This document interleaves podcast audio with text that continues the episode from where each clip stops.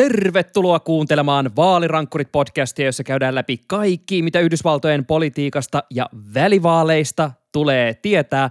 Ja tänään käydään läpi hieman, että mitäs viime vuodesta jäikään käteen ja mitä kaikesta siitä sekoilusta voimme oppia, kun lähestymme välivaaleja. Minä olen Sami Lindfors käymme katsomassa, että onko BBB nyt oikeasti kuollut vai haiseeko se vain hassulta.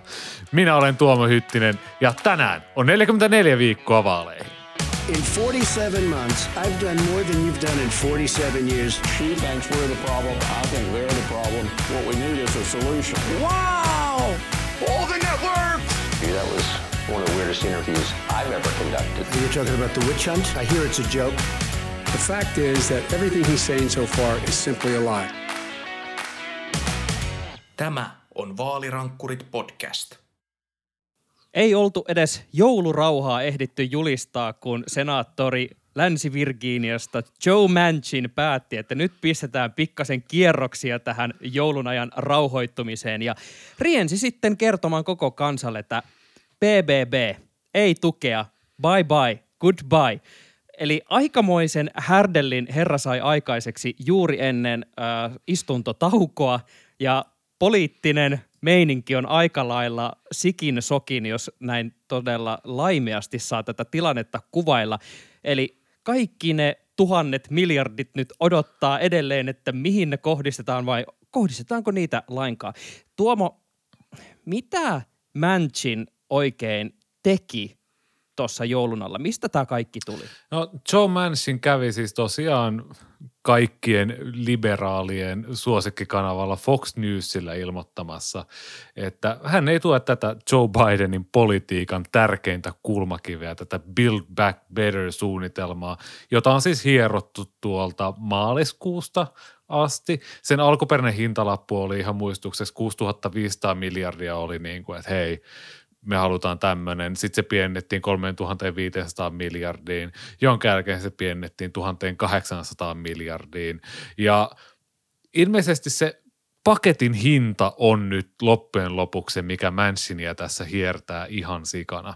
Eli tämä hintalappu 1800 miljardia on valkoisen talon laskemalla tavalla – no se 1800, mutta sitten Manchin on kattonut ja mun mielestä on kattonut ihan oikein, että hei esimerkiksi nämä lapsilisät, mitkä on täällä suunniteltu, oliko se nyt viideksi vuodeksi, että nämä on tarkoitettu sellaisiksi, että näitä ei voida poistaa. Eli hän on sitten laskenut tämän vaikutukset kymmeneksi vuodeksi, jolloin se on paljon enemmän. Mm-hmm. Sen lisäksi Joe Manchin on vedonnut inflaatioon, joka huolestuttaa Yhdysvalloissa todella paljon. Se on se inflaatiokäyrä ollut aika korkealla kesästä asti ja se on rokottanut demokraattien kannatusta ja Joe Manchin on ollut silleen, että hei, tätä rahaa ei voida niin kuin syöttää minnekään, vaikka no, mikään talousteoria ei sitä tue. Mutta – ja oikeasti tässä on kyse siitä, että Biden haluaa pakettiin nämä verovähennykset lapsiperheille, jotka on viime vuonna puolittanut suurin piirtein lapsiperheköyhyyden Yhdysvalloissa.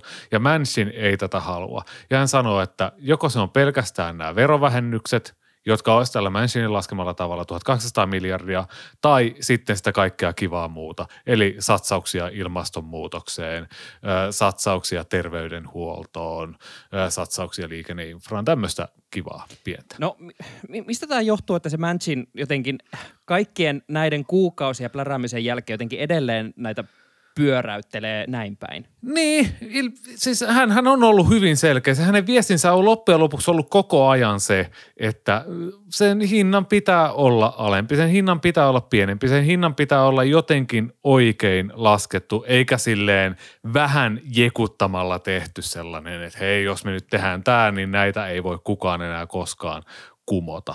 Mutta sitten täällä on näitä niin tosielämän – ongelmia ja seurauksia. Esimerkiksi äh, nämä lapsilisät, niin ne on niin kuin child tax credits on englanninkielinen nimi näille äh, vähennyksille, mitä olisi haluttu jatkaa. Ne umpeutui tuossa vuodenvaihteessa. Ja nyt itse asiassa suoraan Länsi-Virginiassa 50 000 lasta uhkaa köyhyys vuodenvaihteen jälkeen. Uhkaa mennä sinne äh, köyhyysrajan alle. Ja tässä joulun alla ilmestyi semmoinen, no ei sitä voi sanoa, että se olisi juoruartikkeli pelkästään sisällön takia, koska se julkaistiin muun muassa New York Timesissa ja Politiikossa ja kaikissa tämmöisissä arvostuissa julkaisuissa, jossa lainattiin Joe Manchinia siis siinä mielessä, että hän oli sanonut, että hän ei halua näitä lapsilisiä tänne pakettiin, koska ne käytetään vaan opioideihin. On, onko tässä Sami ehkä vähän semmoista niin kuin rodullisesti tai muuten tämmöistä niin kuin luokkalatautuneisuutta sun mielestä tässä? Joo, ei, ei, ei lainkaan ole tämmöistä havaittavissa. Joo, mä, kun mä näin ton kommentin, niin tota, hiljaiseksihan tuo vetää. Aikamoinen argumentti sieltä hihasta kyllä pöydälle lävähtänyt. Ja siis parastahan on se, että tämä on niin oikeasti tutkittu, että kun silloin helmikuussa, kun siinä koronapaketissa nämä lapsilisät lyötiin, että nyt niin kuin loppuvuodeksi lyödään tämmöinen tiskiin, että yritetään puolittaa tosiaan tämä lapsiperheköyhyys, niin sitä on tutkittu, että mihin ne rahat menee. Ja valtaosa niistä rahoista meni semmoisia asioita kuin ruoka, asintolaina, koulutus, eli ihan niin kuin oikeasti hyödyllisiin asioihin. Oho. Mutta siis, joo, siis Joe Manchin kävi Foxilla kertomassa tästä asiasta tämä paketti, että hän ei niin kuin tue tätä. Ja ystävällisenä eleenä hän puoli tuntia ennen sitä esiintymistä laittoi jonkun tekstarin valkoiseen taloon, että by the way, deal is dead. Oi herra jestä. Tämä on minusta huikeaa, kun kuuntelin New York Timesin Daily podcastia, jossa äh, kerrottiin, että tämä on Joe Manchinille ihan semmoinen tyypillinen tapa ilmoittaa hänen kantojaan, että – hän saattaa, saattaa siis olla siellä neuvottelupöydissä ja muuta. Ja sen sijaan, että hän tulisi sitten sinne ikään kuin latomaan tämän viimeisen sanansa, niin hän ilmeisesti aika usein tekee sitä, että hän varaa sitten yllättäen paikan jostain suurelta kaapeli-tv-kanavalta ja menee sinne kertomaan, että nyt asia on näin. Ja tällä kertaahan toki tähän niin lisää tätä hämmentävyyttä se, että ää, eihän siitä kauaa ennen tuota ilmoitusta ollut, kun ää, mediassahan kuitenkin kerrottiin vielä, että tässä on edistytty ja Biden ja Manchin ovat käyneet hyvässä hengessä neuvotteluja jotenkin, että kaikki on mennyt ihan hyvin. Yläfemmoja on heitelty Kyllä. ja kaikkea tämmöistä. Ja sittenhän tulee joten, jotenkin ihan äh, kaikille, no kirjaimellisesti puskista, koska puoli tuntia ennen, ennen esiintymistä jotenkin tosi tylvä kyllä ilmoittaa, että moi, mä muuten menen nyt kertomaan tämän lopullisen kantani tuonne Fox Newsille tälle, että ää, jos ehdit sieltä suihkusta, niin laita TV päälle. Jotenkin, herra jestas, mikä pelimuovi. Ja siis se Valkoisen talon reaktio siinä vaiheessa, kun Joe Manchin oli päässyt tyyliin sieltä Foxin studiosta ulos, niin Valkoinen talo julkaisi semmoisen tiedotteen, joka oli jossain raivonvallassa kirjoitettu, että Bidenin hallinto tulee tekemään kaikkensa, että tavallisten amerikkalaisten elämä parantuisi ja että nyt Joe Manchin joutuu selittämään amerikkalaisille, miksi heidän lapsensa kuolevat nälkään. Okei, se ei ollut sanatarkka sitaatti, mutta viesti oli suurin piirtein tämä, he siis haukku Joe Manchin aivan täysin maanrakoon. Ja – nyt niin kuin avainkysymys varmaan on se, että onko tämä Build Back Better paketti kuollut kokonaan. Ja Sami, siis meidän piti tehdä tämä jakso jo ennen joulua, mutta jakson tekeminen siirtyi sen takia, kun sä sairastuit johonkin ihanan kammottavaan tautiin, jota en toivoisi edes Ted Cruzille. Norovirus. Ja... Ei, sitä, ei, sitä en halua edes Cruzille. Mutta siis sä kerroit Twitterissä, että Houreissa sä näit tämän Build Back Betterin matkalla kohti valoa, niin näit sä siis sen kokonaisuudessaan vai pelkästään semmoisia osia siitä menossa sinne kohti valoa? Kyllä. Vai mustaa pimeyttä? Tämä oli äh, asia, mitä mä jäin vahvasti miettimään. Tota, tosiaan siinä norovirusta sairastaessa nyt siinä ämpäri vieressä ja sitten tota, kova kuume nousi hetkeksi ja siinä hetkeksi poistuin jollekin astraalitasolle, jossa näin sen valon, jonne tota, oli matkalla tämmöinen BBBn muotoinen hahmo.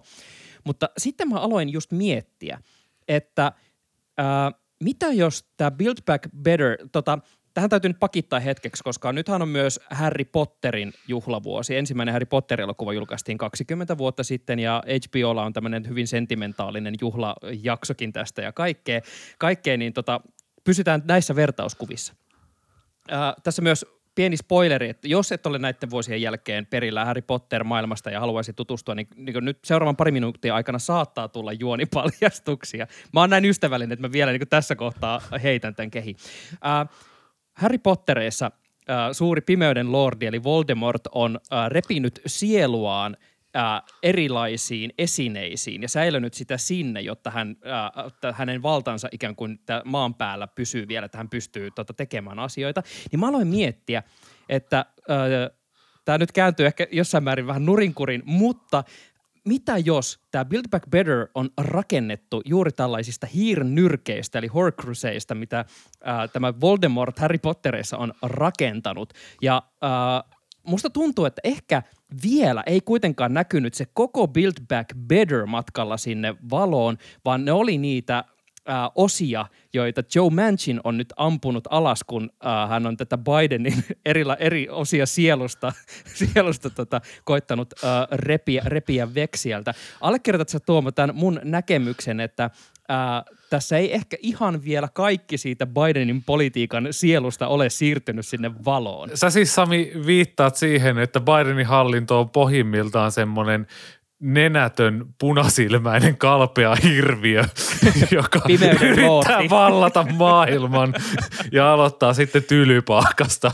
Käytän, käytännössä juuri näin. Mä, ja, tota, Joe Manchin on tässä, tässä tota, äh, tämä äh, arpiotsainen, silmälasipäinen nuori pojan koltiainen, joka sattuu olemaan nyt väärässä paikassa, mutta oikeaan aikaan. aikaan. Mutta siis äh, kuitenkin jos ajattelee, ajattelee, että tätä vertauskuva on siis äärimmäisen, äärimmäisen keino, mutta huomata on tehty tosiaan jossain 39 asteen kuumeessa. Mutta äh, äh, on kuitenkin äh, äh, tavallaan vaikka siellä on se äh, hinta on ollut hänelle se niin iso kysymys, niin siellä on niin paljon osia, missä hän on myös esittänyt ihan mielekkäitä kompromissiesityksiä ja äh, tähän niin hyvin pitkälti tulee juuri tämmöisiin – sanotaanko myös hieman omille näpeille tuleviin, koska esimerkiksi herran sijoitukset ovat hyvin vahvasti kiinni öljy, äh, anteeksi, hiiliteollisuudessa ja tämä äh, ilmastonmuutos sijoitukset tai investoinnit, mitä tässä Build Back Betterissä tehdään, niin aika vahvasti tulee juuri tälle sektorille ja vielä näpäyttävästi, niin tavallaan Äh, tämmöisissä asioissa hän on ymmärrettävästi aika vastahakoinen, mutta onhan hän siellä just äh, ollut äh, osissa myös äh, hyvin äh, tälleen miten sanoisi, myötävedessä tai myötävirrassa? Siis musta tuntuu, että tämä vaikeudet ja tämä iso ilmoitus, mikä Manchin tuli joulualta, niin siinä on jossain määrin kyse niin kuin arvovallasta. Et jouluviikolla kaikenlaisia muitakin paljastuksia tuli. Yksi oli semmoinen, että Manchinin vastatarjous – julkaistiin. Siinä oli ilmastonmuutosrahaa, siinä oli terveydenhuoltorahaa, siinä oli muistaakseni siinä oli myös ne, nyt en ole aivan sata varma, mutta siinä oli muistaakseni myös ää, sairauspäivärahat, mitä monet progressiiviset on halunnut. Mutta niissä ei ollut niitä lapsilisiä, mitä Joe Biden haluaa. Ja tuntuu, että Joe Bidenille ne lapsilisät on todella tärkeitä, että se on niinku semmoinen, mikä on pakko olla siinä. Ja Joe Manchin on sanonut, että jos te haluatte lapsilisät, niin silloin ei tule mitään muuta. Ja tässä on nyt aika pitkälti kyse siitä, että mitä Joe Biden haluaa. Että varmaan tämä, kun sä kysyit tuosta hirnyrkkivertailusta, että onko tämä Joe Bidenin politiikan sielu nyt pilkottu tämmöisiksi pieniksi palasiksi, niin aivan varmasti on. Nyt niin kuin neuvotellaan vaan siitä, että mitä, me, mitä demokraatit sieltä oikein saa läpi. Et, et otetaan niitä palasia ja katsotaan, että mitkä ne siitä Joe Manchinin muotoista aukosta oikein menee läpi. Mutta se, se, Sami, mistä mä haluaisin ehkä sun semmoisen viisisenttisen analyysi on se, että kun tämä Build Back Better-paketti meni läpi silloin edustajahuoneesta silloin aiemmin syksyllä, ää, silloin mitkä hemmetin vaalit nyt olikaan Virginian kuvernöörin vaalien jälkeen. Se meni aika nopeasti edustajahuoneesta läpi. Ja silloin mietittiin sitä, että saaks progressiiviset nyt tästä näpeille, että he hyväksyvät paketin, tämän infrapaketin ja niin kuin ei pidä sitä enää panttivankina. Infrapaketti meni läpi ja nyt näyttää siltä, että Build Back Better kaatuu. Niin onko progressiivisia kusetettu tässä? Tässä kävi just niin kuin Alexandria Ocasio-Cortez pelkäs. Musta olisi todella mielenkiintoista tietää, että kun me ollaan puhuttu siitä, että äh, esimerkiksi Nancy Pelosi ei hirveästi äh, tee semmoisia diilejä, missä hän häviää, niin kyllähän tämä hyvin erikoiselta näyttää ottaen huomioon hänen track recordinsa. Eli äh, jotenkin mä odotan vieläkin niitä paljastusjuttuja, missä jotenkin käydään läpi, että mikä on ollut diili jotenkin sillä hetkellä ja mihin, mikä on tämä viimeisin kompastus. Ää, siinä mielessähän ää, progressiiviset kyllä on ottanut ihan ää, niin kuin, ymmärrettävästi nokkiinsa, koska ää, he ikään kuin taipui silloin lähtökohtaisesti siihen diiliin, että ää, nämä ää, paketit pistetään erilleen. Eli tämä suuri infra tai äh, nämä niin pakolliset äh, investoinnit kaikkiin niihin teihin ja juniin ja sitten tulee tämä kaikki sosiaalipuoli ja muuta. Että tämähän piti olla diili aluksi, että nämä menee yhdessä, että me otetaan vaan niin kuin molemmat. Että et jos ei tule mitään, niin sitten annetaan koko maan käytännössä vaan lahota käsiin. Mutta tästä kuitenkin sitten jo, joustettiin, ja se oli nimenomaan tämmöinen progressiivisten myönnytys. Niin nythän näyttää siltä, että heille on jäänyt käytännössä Pekka käteen – tässä. Tosin äh, mulla on edelleen semmoinen kutina, että tässä on joku, äh, joku osa diilistä, mitä me ei olla nähty vielä edes siinä niin kuin poliittisessa semmoisessa niin julkisessa keskustelussa, vaan siellä nyt oikeasti tapahtuu jotain. Äh, tuolla äh, Twitterissä oli myös paljon keskustelua siitä, että millainen, millainen Dems in disarray tilanne tämä on. Niin mulla on semmoinen kutina, että tässä on – ö, yhtä aikaa parempi tilanne kuin miltä näyttää, mutta myös potentiaalit siihen, että tämä räjähtää niin vielä isommin käsiin. Mitä mieltä sä oot tästä? Joo, ja tämä on siis hyvä välivaalitaktiikka tälle niin kuin demokraattien ö, progressiiviselle laidalle. He pystyvät näyttämään ennen kaikkea omilleen ö, ensi syksyn välivaaleissa, että hei, me ei olla se ongelma. Me ollaan niin kuin tehty se, mitä luvattiin, että miksi ette äänestäisi meitä, kun progressiivisten taktiikkahan on ollut se, että he menee sinne turvallisiin demokraattisiin vaalipiireihin, asettaa sinne esivaaliehdokkaita ja sitten yrittää voittaa semmoisia osa, osavaltioita tai piirejä, jotka ovat sinisiä muutenkin. Ja nyt he pystyy nimenomaan sille omalle beisille, omalle porukalle näyttää, että hei, kattokaa, me ollaan proaktiivisia, älkää kattoko tuonne keskustaan sinne Joe Manchinin suuntaan, kattokaa meidän suuntaan, tulkaa meidän luo ja sitä kautta yrittää ehkä kääntää demokraattipuolueita sinne progressiiviseen suuntaan. Onko se sitten viisas vaalitaktiikka? No se ei ehkä mahdu tähän podcastiin se analyysi. musta tuntuu, että tässä tulee semmoinen pieni flashback johonkin aiempaan keskusteluun tai ehkä useampaankin, jossa me ollaan pohdittu sitä, että kuka demokraateissa onkaan oikeasti se radikaali.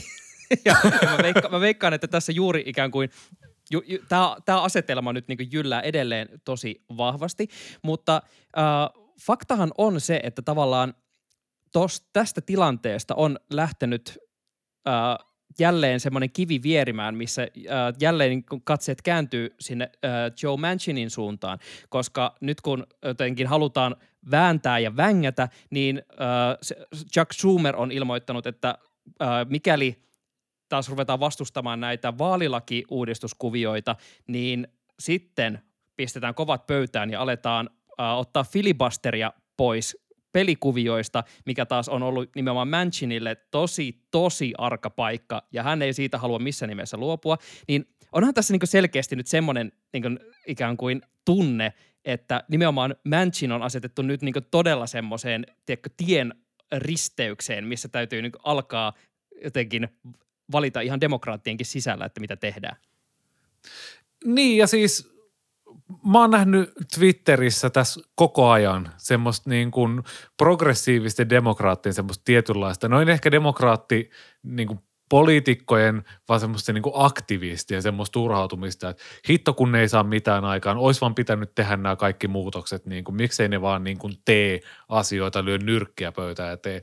Mutta fakta on se, että se on 50-50 senaatti kaikki demokraatit tarvitaan. Jos Joe Manchin haluaa jotain, niin se pitää hitto vielä antaa, tai sitten se äänestä. Jos Kirsten Sinema haluaa jotain, niin silloin se pitää antaa. Ja, tai sitten Kirsten Sinema ei äänestä. Ja siis pahin Dems in disarray-asia, mitä voisi tapahtua, olisi se, että demokraatit jotenkin sais karkotettua Joe Manchinin itsenäiseksi tai republikaaneiksi. Mitch McConnellhan oli jo ilmoittanut, että Joe, että me todella haluttaisiin haluttais, haluttais mukaan, että tuu tänne, että meillä on näitä keksejä tarjolla, sä oot ennenkin näitä haukannut. Se olisi kyllä kaikkea aikojen peliliike, jos Mitch McConnellista tulisi senaatin enemmistöjohtaja vaan sen takia, että demokraatit jotenkin karkottaisi Joe Mansonin sinne toiselle puolen käytävää. Mutta täytyy sanoa, mä että mä en, yllättyisi, pidä... mä en yllättyisi siitä sen takia, äh, mä en oikeasti, äh, musta tuntuu, että äh, Joe Manchin, hän, jos ajattelee minkä, äh, niin hänen esimerkiksi äänestyskäyttäytymistään Trumpin aikana, niin kyllähän hän oli niin kuin, äh, ihan de, de, demokraattien puolella äänestyksissä oli aika paljon niin Trumpin harjoittamaa politiikkaa vastaan, mutta kyllä mä niin aistin, että aika myrkyllinen on ilmapiiri noin niin yleensä siellä demokraateissa. Että mä en tiedä, että äh, jos Joe Manchin halutaan äh, juuri niin omalle puolelle, niin musta tuntuu, että tällä hetkellä, hetkellä se retoriikka ei ole ehkä semmoinen äh, liennyttävin, jos näin voi sanoa. Niin, ja siis kun aiemmin puhuttiin, me ollaan, he, niin kuin Joe Manchin ja Joe Biden oli tosi lähellä sitä diiliä. Ja niin kuin semmoiset progressiiviset aktivistit on seurannut Kirsten Cinemaa vessaa ja pitää Joe Mansonia jonain seuraavana saatanana. Niin kuin, mitä te teette? Se ukkeli täytyy pitää hinnalla millä hyvänsä. Et joko tulee se laiha kompromissi läpi tai sitten ei tule mitään. Sen kanssa pitää vaan elää. Sellaista hallitseminen oikeasti on.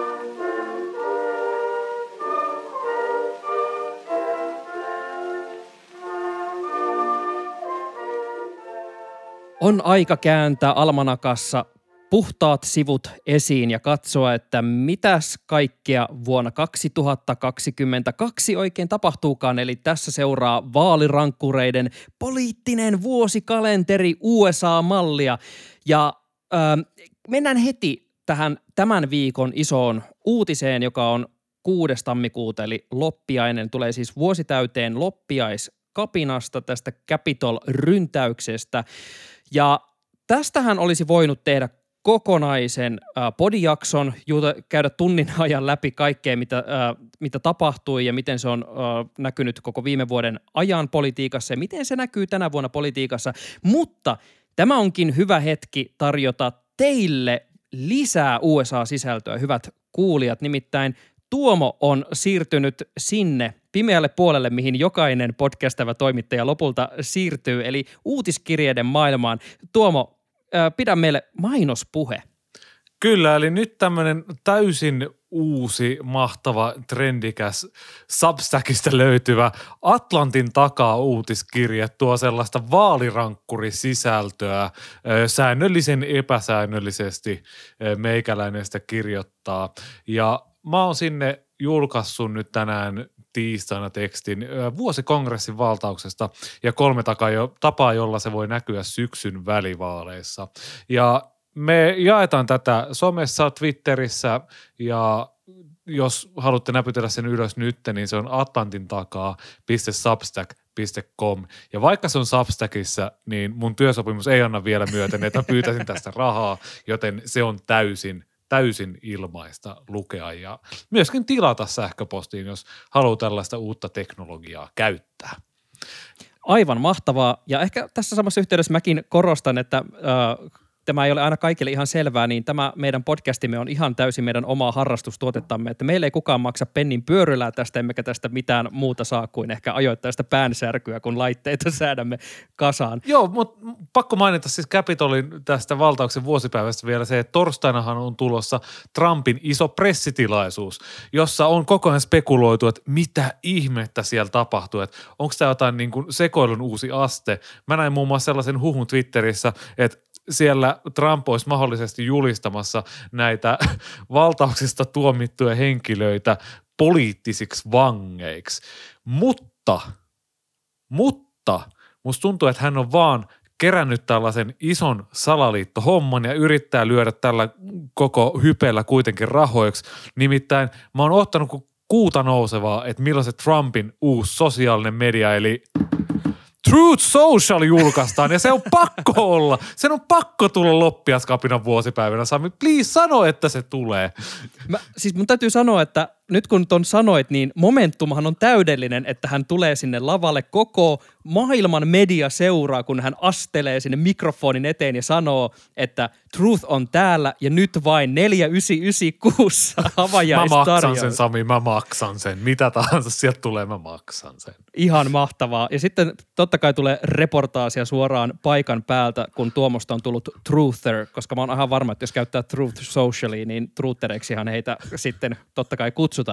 Mutta äh, tosiaan Substack äh, löytyy sieltä äh, net, netteröisestä, eli Atlantin takapiste substack.com, ja siellä tästä loppiaisesta on sitten lisää.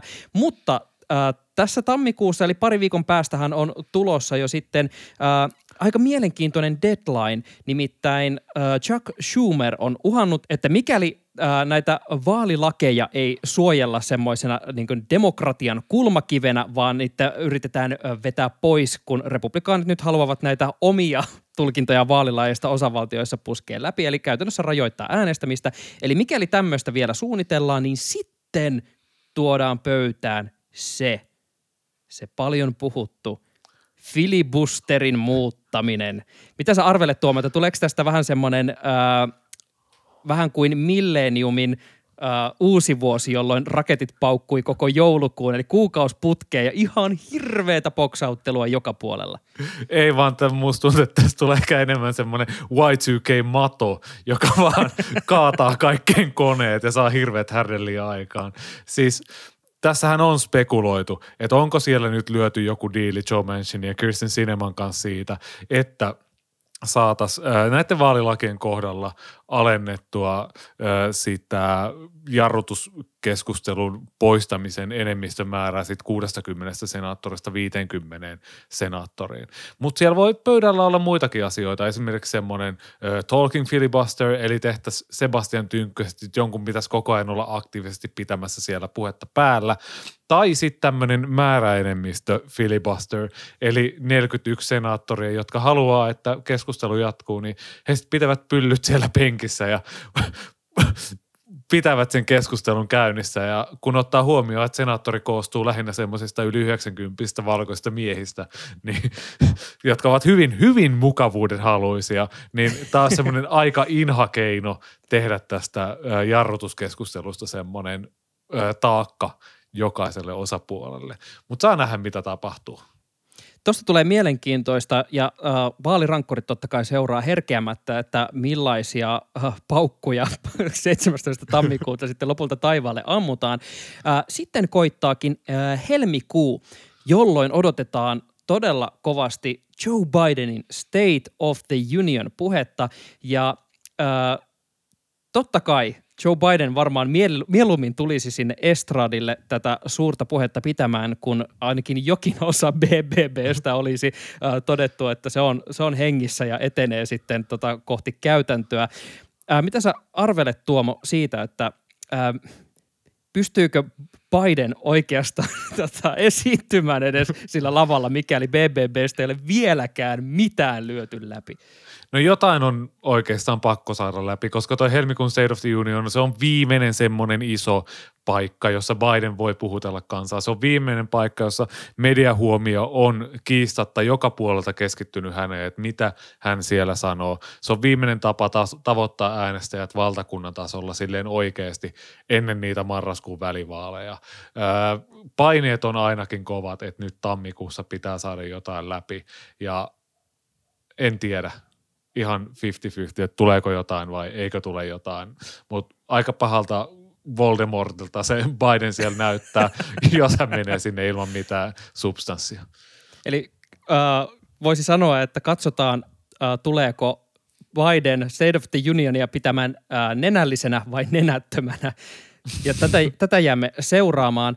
Äh, sitten lähdemmekin kohti äh, lämpimimpiä kelejä, eli äh, toukokuussa koittaa yhtä sun toista kuumotettavaa, nimittäin siellä on äh, esimerkiksi Georgian kuvernöörikisan esivaalit, josta tota, käytimme jo aiemmin vertausta, että hanskat jää.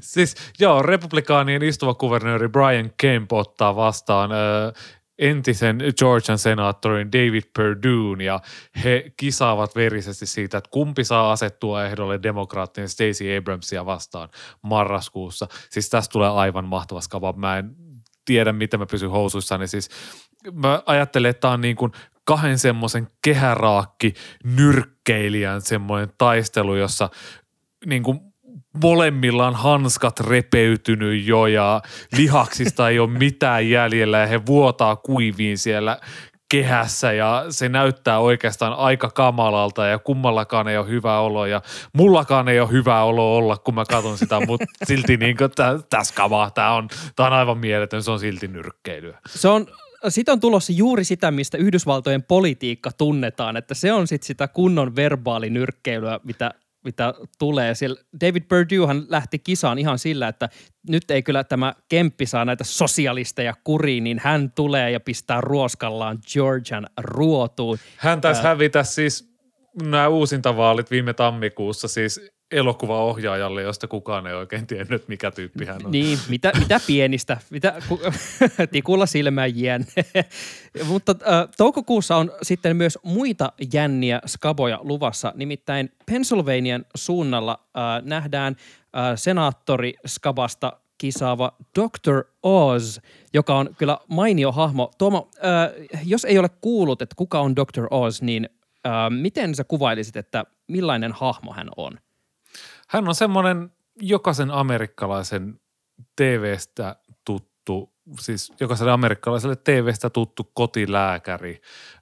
Meilläkin on Suomessa ollut näitä tohtori Kiminkisiä ja muita tämmöisiä tyyppejä. Hän on siis Oprahin tuosta talk showsta tullut aikanaan esille, saanut sitten oman ohjelman ja no – hän on aika puoskarityyppi. Et hänellä on jonkinlainen professuuri tai oppituoli, jossa oliko Kolumbian yliopistossa vai missä hän nyt oikein olikaan. Ja häntä on vähän yritetty sieltä savusta pois, koska Dr. Osin neuvot telkkarissa, niin kiltisti sanottuna ne ei aina noudata sitä, mikä on tieteen viimeinen tieto. Ja viime vuosina hän on ollut semmoinen äh, Fox Newsin semmoinen vakiokommentaattori, hän on käynyt haukkumassa siellä koronatoimia muun muassa ja sitten muun muassa promonut tätä hydroksiklorikiinia yhden sellaisen random-tutkimuksen mukaan, joka sitten kumottiin, koska se oli niin hanurista ja sanoi, että joo, tämä on aivan loistava tutkimus ja game changer ja näin päin pois. Ja no, Donald Trump uskoi häntä, joten se kertoo varmaan kaiken siitä, että millainen tyyppi tässä on kyseessä. Ja Just luin Wall Street Journalista, että joku tämmöinen ison hedge fundin toimitusjohtaja on lopettanut duuninsa siellä ja aikoo tulla mukaan tähän Pennsylvanian senaattori kisaan ja kisata siitä republikaaniehdokkuudesta Dr. Osin kanssa. Että siellä on rahaa tulossa, siitä tulee julma kisa ja niin kuin, tästä tulee aivan mahtava. Herra jestas. Äh, pakko heittää vielä tähän äh, tämmöinen lukusuositus. En ole itse siis ehtinyt tätä vielä lukea, mutta New York Magazinein Intelligencerissa on äh, tämmöinen äh, laaja juttu The Political Life of Dr. Oz. Ja syy, miksi mä tiedän, että tämä on lukukamaa on se, että tämän on kirjoittanut toimittaja nimeltä Olivia Nutsi, joka tunnetaan myös Rudi Kuiskaajana, eli tämmöisenä Rudy Giulianin tämmöisenä ää, piikkinä lihassa. Hän oli paljon tätä haastatellut ja tota, ää, erittäin hyvä kirjoittaja. Ja sen verran olen nähnyt Twitteristä jo niin muutamia quoteja tästä kyseisestä jutusta, että tiedän, että ää, lukukama on tulossa. Ja täytyy sanoa, että heti Ingressissä sanotaan, että ää, his campaign to be the next Republican senator from Pennsylvania is facing one major problem – Republicans in Pennsylvania. Joten... Mut, hei Sami, käännetäänkö jo katseet, siis 8. marraskuuta välivaalit. Nehän Ai, on se tämän tien, vuoden että. huippukohta. Ja koska... Täällä hieron käsiäni. Tämä on vuoden ensimmäinen jakso ja ennustukset on helppo löytää tästä nauhoitteesta jälkikäteen, niin lyödäänkö tiskiin vähän? Mitä marraskuussa oikein käy? No heitetään tiskiin? No mä sanon suoraan, että demokraatit ottaa 45 paikkaa takkiin edustajahuoneessa, se on aivan täysin väistämätöntä, mutta, mutta senaatissa demokraatit pitää enemmistön. Se kartta on tänä vuonna aika hyvä, öö, mihinkään muuhun tämä ei oikeastaan perustukaan, vai tämmöisen meikäläisen hunchiin. Ja pitää muistaa, että ennen – vuoden 2020 presidentinvaaleja mä veikkasin, että Florida ja Ohio menee Joe Bidenille. Ja no, se kertoo oikeastaan kaiken meikäläisen Neither happened. Kyllä, ja tota, mun piti tässä ihan tarkistaa, tota, etten lähde ampumaan ihan yli, kun, kuten alun perin olin tässä tekemässä. Tota, mä heitän ihan tota, hatusta, tota, siis mä, mä heitän silleen ihan vakavissani, että kyllähän tämä niin nykytilanne näyttää demokraateille oikeasti tosi katastrofaaliselta, mutta jotta tämä ei mene semmoiseksi tota, äh, vaalirankkurien munan puhelta, puhalteluksi täysin, niin mä heitän tämmöisen äh, villin niin vasta-arvion, äh, että senaatissa äh, republikaanit ottaa enemmistön ja edustajain huoneessa demokraatit tekee vuoden aikana jotain – mikä onnistuu, ja he pitää semmoisen pienen enemmistön. Mä olin alun perin menossa 10 plus enemmistöllä, mutta sitten Tuomo ystävällisesti jo ehti tuossa huomauttaa, että se olisi enemmän kuin mitä heillä on mikä ei todellakaan siis tule tapahtumaan. Mutta mä heitän kuitenkin, että se, äh, he pitää sen pienen enemmistön. Siellä on muutamalla paikalla. Sanotaan mennä vaikka nyt äh, semmoisella plus viisi sektorilla, mikä on siis, tähän on niin suuri vaalivoitto demokraateille, kun näin tapahtuu ainakin nykyisten tiedon mukaan. Mutta mä pohjan tämän ihan vaan siihen, että no mä heitän tämmöisen jonkinasteisen vastapallon, että ollaan vähän, vähän niin eri linjoilla. Ja siihen, että mitä on katsonut nyt äh, esimerkiksi tätä gerrimankelointia, eli kun on vaalikarttoja äh, piirrelty uudestaan, niin äh, no republikaaneillehan se on menossa, mutta ei niin pahasti kuin se voisi mennä. Eli siellä on jotain toivon kipinää. Ja sitten tota, en tiedä, lokakuun yllätys, mikä tulee olemaan. Mitä tässä vuoden aikana tota, ehtii tapahtua? No siis onhan toi aika epätodennäköistä, mutta... Mä pelaan mutta, kertoimilla. mutta jos tulee Hot Girl korona, koronaton summer 2022, eli korona väistyy, inflaatio tippuu sinne parin prosenttia alle, jengi saa töitä, yhtäkkiä rahaa tulvii ihmisille ovista ja ikkunoista. Kaikki ajattelee, että hei, me ei haluta, että tämä demokraattihallinto loppuu ikinä, niin voihan se olla, että demokraatit ottaa vaan vähän turpaan edustajahuoneessa. Uh, hel- helmikuussa, kun taas potkitaan uh, valtion velka-asioita, tota, eli Can uh, on the Road, se potkitaan jonnekin eteenpäin. Ja mä oon ihan sata varma, tämä on siis varma ennustus, että nyt ne painaa sen hemmetin triljoona kolikon ja Joe Biden ilmestyy ilmestyy jostain sinne tota, kansan eteen, niin pitelee sitä suurta kolikkoa, joka ratkaisee kaikki inflaatio-ongelmat heitolla. Ja sitten se julkaistaan vielä kaiken lisäksi äh, NFTn.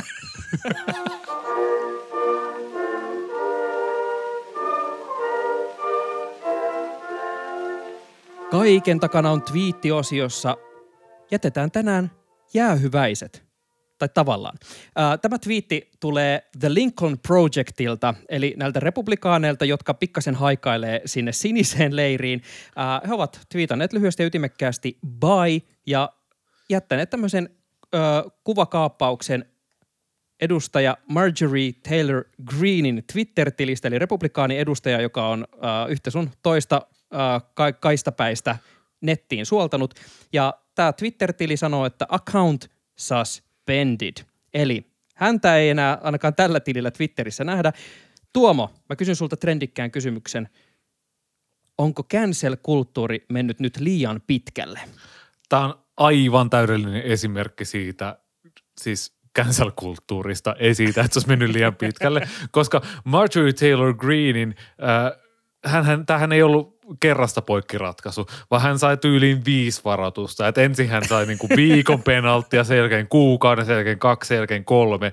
Ja nyt kun hän ei ottanut niinku korvinsa tästä, että mitä siellä Twitterissä saa ja ei saa sanoa, niin – sitten hänet sieltä poistettiin. Ja parastahan on se, että tämä poisto koski vain Marjorie Taylor Greenin henkilökohtaista Twitter-tiliä. Se hänen kongressin Twitter-tilissä on edelleen auki. Eli vaikka hänet on cancelöity, niin hän voi edelleen Twitterissä valittaa siitä, että hänet on cancelöity Twitterissä. Fuck big tech. Tämä on sitä join the resistance-meininkiä. Oh, tällainen klassinen uh, heitetään baarista pihalle, mutta kulkuoikeus takaoven kautta säilyy silti.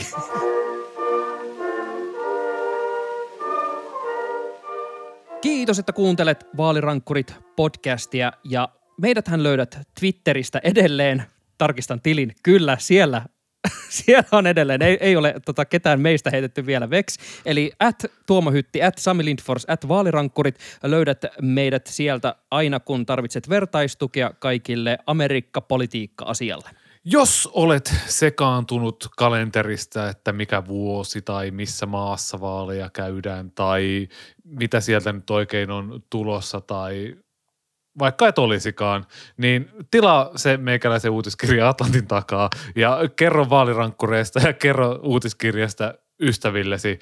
Vaalirankkurit seuraa hirkeämättä koko vuoden välivaaleihin menoa ja me palataan taas pari viikon päästä nyt. Moi moi!